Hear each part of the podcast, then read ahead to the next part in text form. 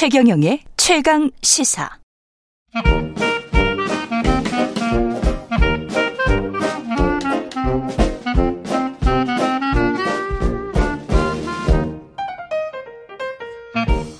네, 최경련의 최강시사 경제합시다. 월요일은 명쾌한 경제 이야기 해보고 있습니다. 오늘은 서강대학교 경제대학원의 김영희 교수 나와 계십니다. 안녕하세요. 네, 안녕하십니까. 예. 한국에서 미스터 둠으로 사실 불리고 계시는 김영희 교수님이신데요. 그, 한 1년 반쯤 전에 이제 제가 경제쇼 진행 그 할 때, 한 예, 2년쯤, 예. 2년 더 됐네요. 그때 이미 사실은 이제 부동산이랄지 금리랄지 이런 것들은 그때 이제 차츰차츰 다가올 혹한기를 대비해야 된다 그런 말씀 많이 하셨었잖아요. 예, 뭐 최 기자님이 그런 질문을 많이 하셨고요. 예. 저도 뭐 비슷한 대답을 음. 했던 것 같습니다. 지금 그대로 지금 되고 있는 겁니까? 예, 제가 예상한 것보다는 좀 늦게 왔죠. 조금 늦게 예, 왔습니까? 그래서 제가 뭐 작년 하반기부터 뭐 주식이고 부동산이고 좀 많이 떨어질 수 있다. 조심스럽게 접근하시는 게 좋다. 음. 이런 말씀을 드렸는데 그렇죠. 뭐 주가는 작년 하반기보다 떨어지고요. 음. 예, 부동산 가격은 올 2월을 정점으로 뭐 주로 아파트 가격 중심으로 예. 뭐 계속 떨어지고 있는 추세입니다. 지금 뭐 기준금리 3% 돼서 그런데 앞으로도 올해 말에 한 3.5%될 것 같고 미국은 4.5% 정도 될 것 같은 게 주요한 관측인데 그건 맞습니까? 예. 우리 뭐 기준금리 3% 됐는데요. 예. 예, 지금 물가도 높고 그다음에 미국이 금리를 음. 뭐더 올리니까 우리도 아마 연말에 3.5% 우리 저 금통이라고 그러는데 통합 정책 결정 방향 회의 음. 뭐 이게 이제 한 번 남았거든요. 예. 예. 이번에 그 0.5% 포인트 올렸습니다마는 아마 뭐 물가 예, 네. 0.5% 포인트 그러면 3.5% 정도가 될 것 같습니다. 예. 또 빅스텝을 밟을 것이다. 예, 예. 그렇게 되면 부동산 시장은 어떻게 되나요? 이미 부동산 가격은 떨어졌습니다만은 부동산 가격 하락세가 좀 가속화 될 수가 있죠. 하락세가 예, 가속화 될 것이다. 저, 뭐 금리가 부동산 가격에 어떤 영향을 미치는가 이걸 분석해 봤을 때뭐 금리가 오르면은 그 다음 달부터 부동산 가격 상승률이 둔화됐고요. 음. 예, 보통 6개월에서 9개월 사이에 시차를 두고 더 큰 영향을 미치거든요. 예. 예, 그러니까 올 하반기에 좀 계속 금리를 인상한 거는 뭐 내년 들어가지고 부동산 가격이 더 많이 떨어질 수 있다. 음. 이렇게 볼 수가 있고요. 예, 그 다음에 부동산 가격을 결정하는 게 금리뿐만 아니라 경기예요. 그렇죠. 예, 초기에는 금리가 부동산 가격에 중요한 영향을 미치지만 시간이 갈수록 경기가 더 중요한 영향을 미칩니다. 음. 예, 그런데 우리 경제가 지금 나빠지기 시작했다는 거죠. 상반기 예. 플러스 성장했는데요. 아마 4분기 내년 상반기에는 우리 경제가 마이너스 성장할 가능성이 높습니다. 음. 예, 그동안 수출이 증가해 가지고 우리 경제가 겨우 플러스 성장 유지하고 있는데요. 예, 그런데 10월부터 우리 수출 증가율이 아마 전년 동월 대비 마이너스로 돌아설 것 같습니다. 아, 그렇군요. 예, 그러면 가계가 지금 금리도 오르고 물가 오르니까 실질 소득이 줄어든 상태고요. 그렇죠. 예, 그다음에 우리 기업들도 투자를 별로 안 해요. 음. 한국은행과 자금 순환표 보니까 지난 6월 말 현재 물론 차별화는 됐지만 우리 기업들이 941조 원 현금성 자산을 가지고 있거든요. 예. 그만큼 투자 안 하는데 소비 투자도 별로 안 늘어나는데 수출마저 줄어들면은 음. 아마 경제 성장률이 4분기 내년 상반기에는 전분기 대비 마이너스가 나올 수가 있다는 거죠. 예, 그러면 금리도 오른 데다가 경기마저 나빠지면은 예, 부동산 가격 하락 속도가 좀 더 깊어질 수가 있다는 겁니다. 기업들 입장에서는 투자를 그렇게 많은 현금에도 불구하고 물론 현금을 가지고 있는 기업들 입장에서는 예, 예. 안 하는 이유는 아직 뭔가 덜 떨어졌다. 그렇죠. 뭐 덜 떨어졌다는 거고 있고요. 음. 미래가 안 보인다는 것이죠. 미래가 안 보인다. 예, 제가 예. 뭐 기업 사회이사도 해봤습니다마는 마- 미래가 보이면 돈 빌려가지고 투자를 하거든요. 그렇죠. 예. 예, 미래 기대 수익률이 굉장히 낮고 음. 지금 투자할 때가 그렇게 마땅치 않기 때문에 예, 음. 지금 현재 뭐 여러 가지가 경제도 불확실하고 금융시장도 불확실하니까 그렇게 현금을 많이 쌓아놓고 있는 거거든요. 2008년 금융위기 때와 비교해서 어떻습니까? 그때 기억을 해보면 예. 더듬해 보면 2010년부터 부동산 가격이 떨어져서 2014년까지 한 5년 정도 떨어졌지 않습니까? 예, 그렇죠. 그때는 근데 우리가 그래도 선제적으로 금리를 인상할 수 있었단 말이죠. 예, 예. 지금은 어떻게 보세요? 그때하고 가장 큰 차이점이 가계부채가 지금 많이 늘었다는 것이죠. 가계부채. 예. 예. 예, 지금 올 2분기 뭐 1, 2분기 통계 보면은 가계부채가 GDP 105%로 우리나라 세계에서 가계 부채가 제일 높은 수준이거든요. 맞습니다. 예. 예, 그래서 이 가계가 부실해졌기 때문에 그 2008년 충격보다는 조금 더 심할 수가 있고요. 음. 예, 그다음에 2008년, 2009년에는 중국이라는 나라 우리 옆에 있었어요. 맞아요. 예. 예, 2008년에 미국에서 위기가 오고 2009년에 전 세계 경제가 마이너스 성장했는데요. 음. 중국 경제는 2009년, 2010년 9 내지 10% 성장해 버리거든요. 고도 성장 예. 여전히. 예. 그래서 우리 수출 비중이 중국으로 급격히 늘어나면서 실물 경제 측면에서 보면 2009년 우리는 뭐 세계 경제 어려운 기업에 비해서 중국 때문에 상대적 선방했죠. 예, 선방했어요. 그런데 예. 지금은 중국 경제마저 나빠지고 있다는 것이죠. 게다가 블락화된 경제로 계속 이제 중국에 대한 견제를 하고 있기 때문에 미국이. 예, 그렇습니다. 예. 예, 그리고 중국이 그 투자 중심으로 성장했는데요. 그러는 과정에서 기업 부채가 너무 많이 늘어났어요. 음. 그래서 기업이 부실해지고 은행이 부실해지고 이걸 좀 구조 조정을 해야 되는데 뭐 구조 조정 속도가 느리고요. 예, 그 다음에 미국 경제가 뭐올 3분기에는 약간의 플러스 성장을 할 것 같습니다. 예. 예, 그런데 4분기 들어가지고 아마 소비 고용도 줄어들 가능성이 높거든요. 아. 예. 그래서 금리도 오른 상태에서 수출마저 감소하면서 우리 경제가 마이너스 성장하면은 음. 이게 부동산 가격에 조금 더 충격을 줄 수가 있다는 겁니다.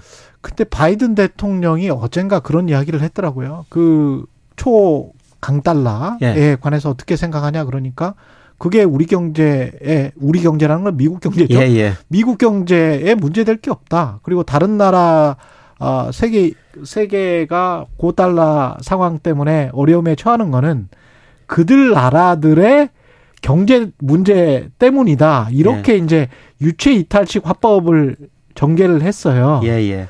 이거는 그냥 계속 가겠다는 거잖아요. 예. 예. 그래서 뭐 달러 강세가 조금 더 지속될 수가 있습니다만은 음. 뭐 그럼에도 불구하고 미국 불균형 좀 심화되고 있거든요. 예. 예. 예, 달러가 강세되니까 미국 소비자 입장에서는 상대적으로 자기 나라 돈의 구매력이 올라가니까요. 그렇죠. 수입을 더 늘리고 있거든요. 음. 예, 그래서 미국의 무역 수지 적자가 제가 보기에는 뭐 지속할 수 없을 정도로 좀 확대되고 있습니다. 음. 예, 그래서 대순부채가 예, GDP 대비 거의 80%에 이르고 있고요. 예. 그다음에 연방 정부 부채도 GDP 대비 120%가 넘었거든요. 그래서 지금 당장은 괜찮지만은 대내의 불균형이 좀 심화되고 있기 때문에 음. 예, 미 달러 가치가 얼마까지 계속 강세로 갈 것인가는 좀 지켜봐야 될 것 같고요. 시장에 의해서 조만간 조정될 수도 있다. 예. 그리고 가장 중요한 거는 달러 가치가 국제 결제은행 계산한 것 보면 한 30% 정도 가대평가돼 있습니다. 예. 이 30% 가대평가된 게 2020년 아 2000년대 초반이거든요. 음. 예, 그때 미국에서가 정보통신 혁명으로 미국 생산성이 증가하고 뭐 고성장 저물가를 동시에 달성했다. 미국 경제 신경제다. 골디락스 이코노미다. 예. 미국 경제를 극찬할 때 예. 30% 정도 가대평가됐어요. 음. 예, 그런데 지금 미국 경제가 그 정도 좋지는 않거든요. 그렇죠. 그렇죠. 예. 그래서 저는 시간이 갈수록 음. 시장이 달러 가치를 결정하는데 뭐 조만간 이런 시장의 힘에서 달러 가치가 하락세로 돌아서리라 보고 있습니다. 이거는 뭐 제 견해뿐만 아니라요. 예. 예, 최근에 블룸버그 컨센서스 보니까 음. 올해는 달러 가치만 강세거든요. 음. 예, 그런데 뭐 내년 1, 4분기 이후로 보니까 달러 가치만 떨어지고 위안 그다음에 엔, 유로화 음. 다 강세로 전환된 거로 보고 있거든요. 예. 그래서 이런 거 보면은 음. 달러 가치가 조만간 정점을 치고 뭐 우리 환율도 오늘은 좀 많이 오를 것 같습니다. 그렇군요. 예. 예. 비용이라는 측면에서 봤을 때는 지금 인플레이션 그때 2008년과 2010년 이후 그다음에 2010년부터 2014년까지의 부동산 하락기 때 예. 강남 쪽이 오히려 더 많이 떨어졌지 않습니까? 예, 예. 분명히 그때는 예, 예. 그래서 뭐 그 엄청나게 떨어졌었는데 그때랑 지금이랑 비용은 건설사들이 굉장히 더 많이 지금 부담해야 되는 상황이잖아요. 예, 예. 이것들 인플레이션의 영향 때문에라도 하락이 조금 좀 그 멈출 수 있다 이렇게 보는 시각에 관해서는 어떻게 생각하세요? 금리의 인상은 분명히 하락을 가속화시킬 것이지만 인플레이션이나 비용 상승의 우려 때문에 예.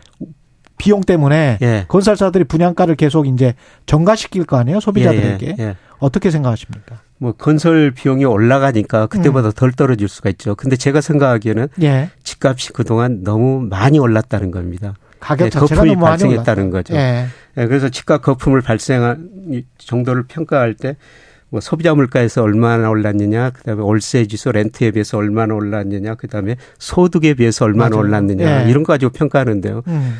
이런 모든 평가 기준에 따를 때 우리 집값이 3, 40% 정도 가대평가돼 있거든요. 3, 40%는 과대평가돼 있다. 예. 지역별로 봤을 때는 어떻습니까? 지역별로 볼 때는 서울이 더 가대평가됐고요. 서울이 예. 예를 들어 가지고 서울 그 PIR이라고 그러지 않습니까? 그렇죠. 소득에 예. 비해서 집값이 얼마나 올랐는가. 예. 그게 작년 말에 19배였었습니다. 19배. 예. 근데 올그 6월 보니까 17.6배로 좀 떨어지기는 떨어졌습니다. 음. 지금 집값이 떨어지고 있기 때문이죠. 예. 예, 그런데 2008년부터 이 통계가 발표가 되는데요.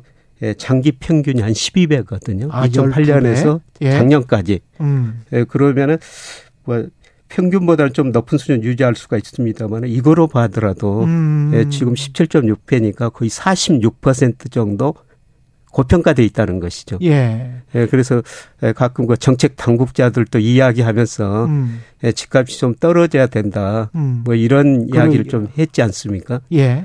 예, 그런데 문제는 예, 제가 그 자산 가격을 오랫동안 지켜보는데요. 음. 이 연착륙이라는 게 없어요. 자산 가격은 연착륙이 예. 없다. 예, 자산 가격이 오를 때는 펀더멘탈을 가대평가하죠. 음. 근데 떨어질 때는 가소평가 영역이 들어서거든요. 예를 들어 주가가 그렇죠. 예, 주가가 작년 6월에 3,300이 넘었을 때는 뭐 모든 경제 변수에 비해서 한 30% 이상 가대평가됐거든요. 예. 예, 지금 뭐 2,150까지 떨어지면서 음. 가소평가 영역 한 20% 정도 가소평가 영역에 들어서 버렸거든요. 음. 집값도 그렇다는 겁니다. 지역이 특히 이럴 경우에는 뭐 미분양이 먼저 나오지 않습니까? 예. 서울이나 수도권도 나올 가능성 높습니까? 예, 지금 미부장이 많이 늘어나고 있고요. 음. 예, 특히 그 지역별로 보니까 대구가 많이 늘어나고 있고요. 예. 예, 경기도도 늘어나고 있습니다. 어. 그래서 우리나라 그 집값 동향을 보면은 대구, 대전에서 먼저 떨어졌고요. 예. 거기가 공급이 좀 최근에 많이 늘어났었습니다. 음. 예, 그리고 그게 이제 서울까지 왔고 예, 강남까지 가는 지금 과정인 것 같습니다. 똘똘한 한 채와 관련된 뭐 일종의 신드롬 같은 게 있었는데 예, 그 계속 지속되는 겁니까? 아니면 꺾여버리는 겁니까?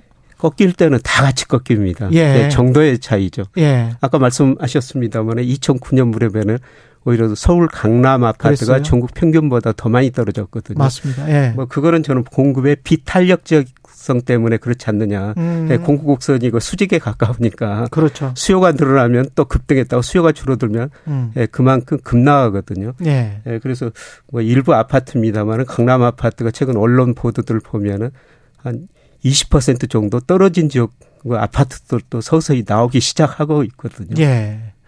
한대진 님이 희망적인 경제 뉴스 좀 주세요. 요즘 너무 어두워요. 이런 말씀 하셨는데 이 말씀도 맞는 지적이십니다. 근데 제가 누차 말씀드리지만 그 양면을 최대한 같이 들려드리려고 하고 있습니다. 근데 어두운 소식들이 많아서 어쩔 수 없이 많이 전해드리지만 아까 말씀드린 것처럼 고달러 환율 상황은 시장에 의해서 자연적으로 조정받을 것이다. 이거는 또 긍정적인 뉴스라고 볼 수 있거든요. 예, 그렇죠.